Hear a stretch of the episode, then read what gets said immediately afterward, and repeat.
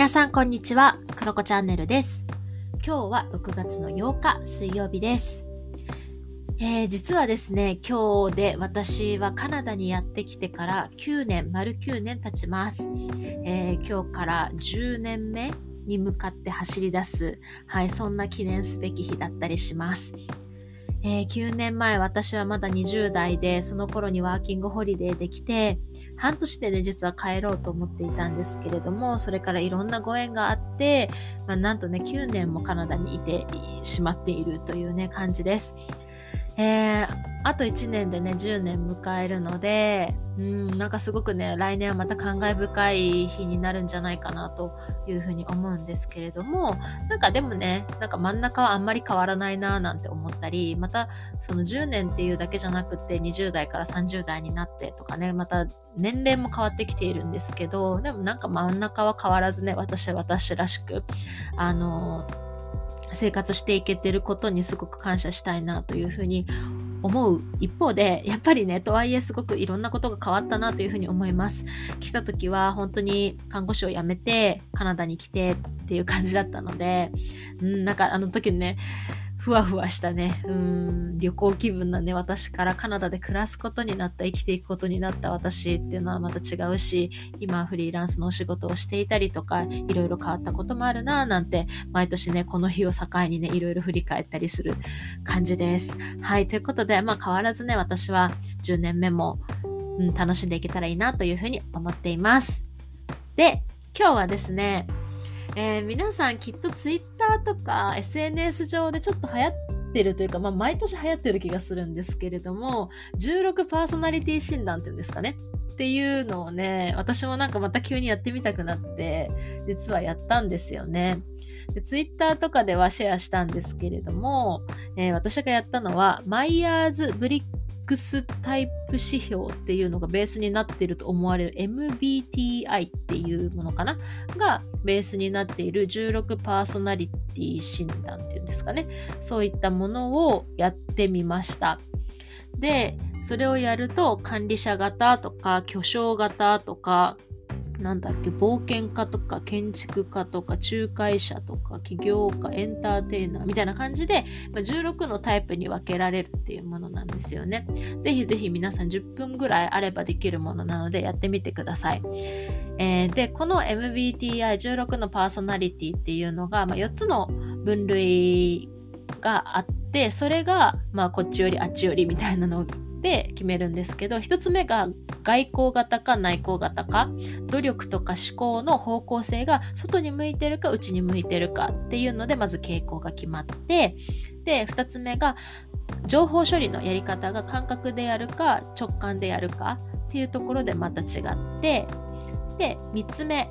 3つ目が人生でどのように意思決定を行うかっていうところでまた思考型か感情型かそして4つ目が日常生活でどの程度の秩序を必要とするかっていうことが判断型か知覚型まあねちょっと言ってもねあれなんですけどもこの4つのタイプのどっちよりかっていうの何パーセント何パーセントっていうのを総合して、えー16の性格診断が、えー決められるというものになります。でちなみに皆さんがよくご存知のストレングスファインダーと何が違うんだろうと思ってちょっと気になったので調べてみたら今私が言ったみたいに MBTI は、まあ、どっちかこっちに何パーセントこっちに何パーセントってその傾向を見るっていうところがあるんだけどストレングスファインダーはどちらかというとその加点限定方式で優劣がつくつけられるっていうのが特徴だったりするのでまた少しだけその判断基準解析方法っていうのかなそれがちょっと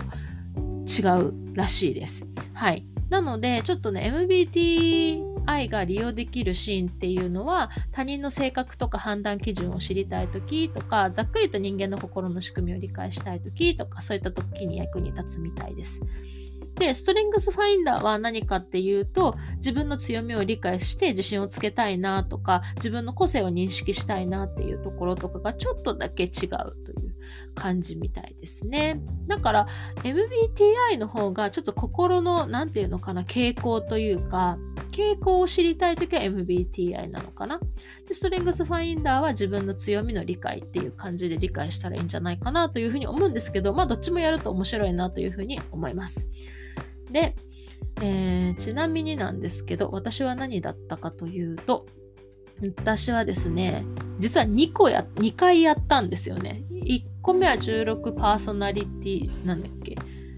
16の性格タイプみたいなやつをやって、もう1個はなんか、また似てる MBTI なんだけど別のですね、サイトでやったらちょっと違ってはいたんですけれども、私はね、建築家型でしたね。建築家型は、どんな性格かというとですね、根拠や根拠や理論に基づいて行動し、知識を吸収したり活用することにやりがいを見いだすタイプ。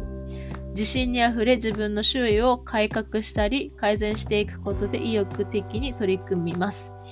建築家型は自信がある一方で大人数や親しくない人の集まりの中では居心地が悪く感じることがあり、表面的な雑談よりもアイディアや意見や事実について議論することを好みますということで、あ、なんか私っぽいなと、はい、思いながら、えー、見ておりました。いや、面白いですね。なんか一人で過ごすのが好きみたいですね、やっぱりね。うん、あと戦略的とか論理的とかね、なんかそんな言葉がダダダダと並んでおりました。うんただね、弱みとしては、すごく、あの、体制に反発するとか、用心深いとか、過度に分析的とかね、社交性がないとかね、そんな風にも書かれておりました。でもこういうのってやっぱ面白いなと思うのがなんとなく自分でも分かってるんですよね。こう一人が好きとかねそういったところ。でもまたそれを違った言葉の表現とかで、えー、分析して表現してくれているものだと思うんですよね。そのストレングスファインダーにしろ、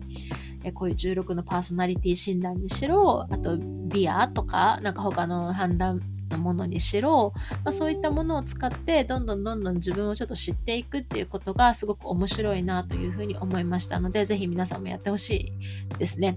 あのツイッターの方ではあの私がね建築型だったっていうのをつぶやいたらいろんな方がま教えてくれて私は何型だったよとかねいう、はい、あの会話もしていたりするのでぜひアップしてみてほしいなというふうに思います。まあ、ただですね、やっぱ気になるのが、こういった診断って結局主観的に判断するじゃないですか。なんかこう思うとか、ああ思うとかっていうのは、やっぱり、うん、なんか主観的だなというふうに思うので、まあ、この後自分がこう対話をしていったりする中で、まだまだね、自分が自分で自覚してないもの自分の強みとかそういったものが他者との関わりの中で見えてきてまた例えばこれを1年後に判断した時に自分がね自己評価っていうんですかね。それが全然違ってね記入されるっていうこともあるんじゃないかなというふうに思います。というのも私はですね建築家型ってなんかなんていうのかな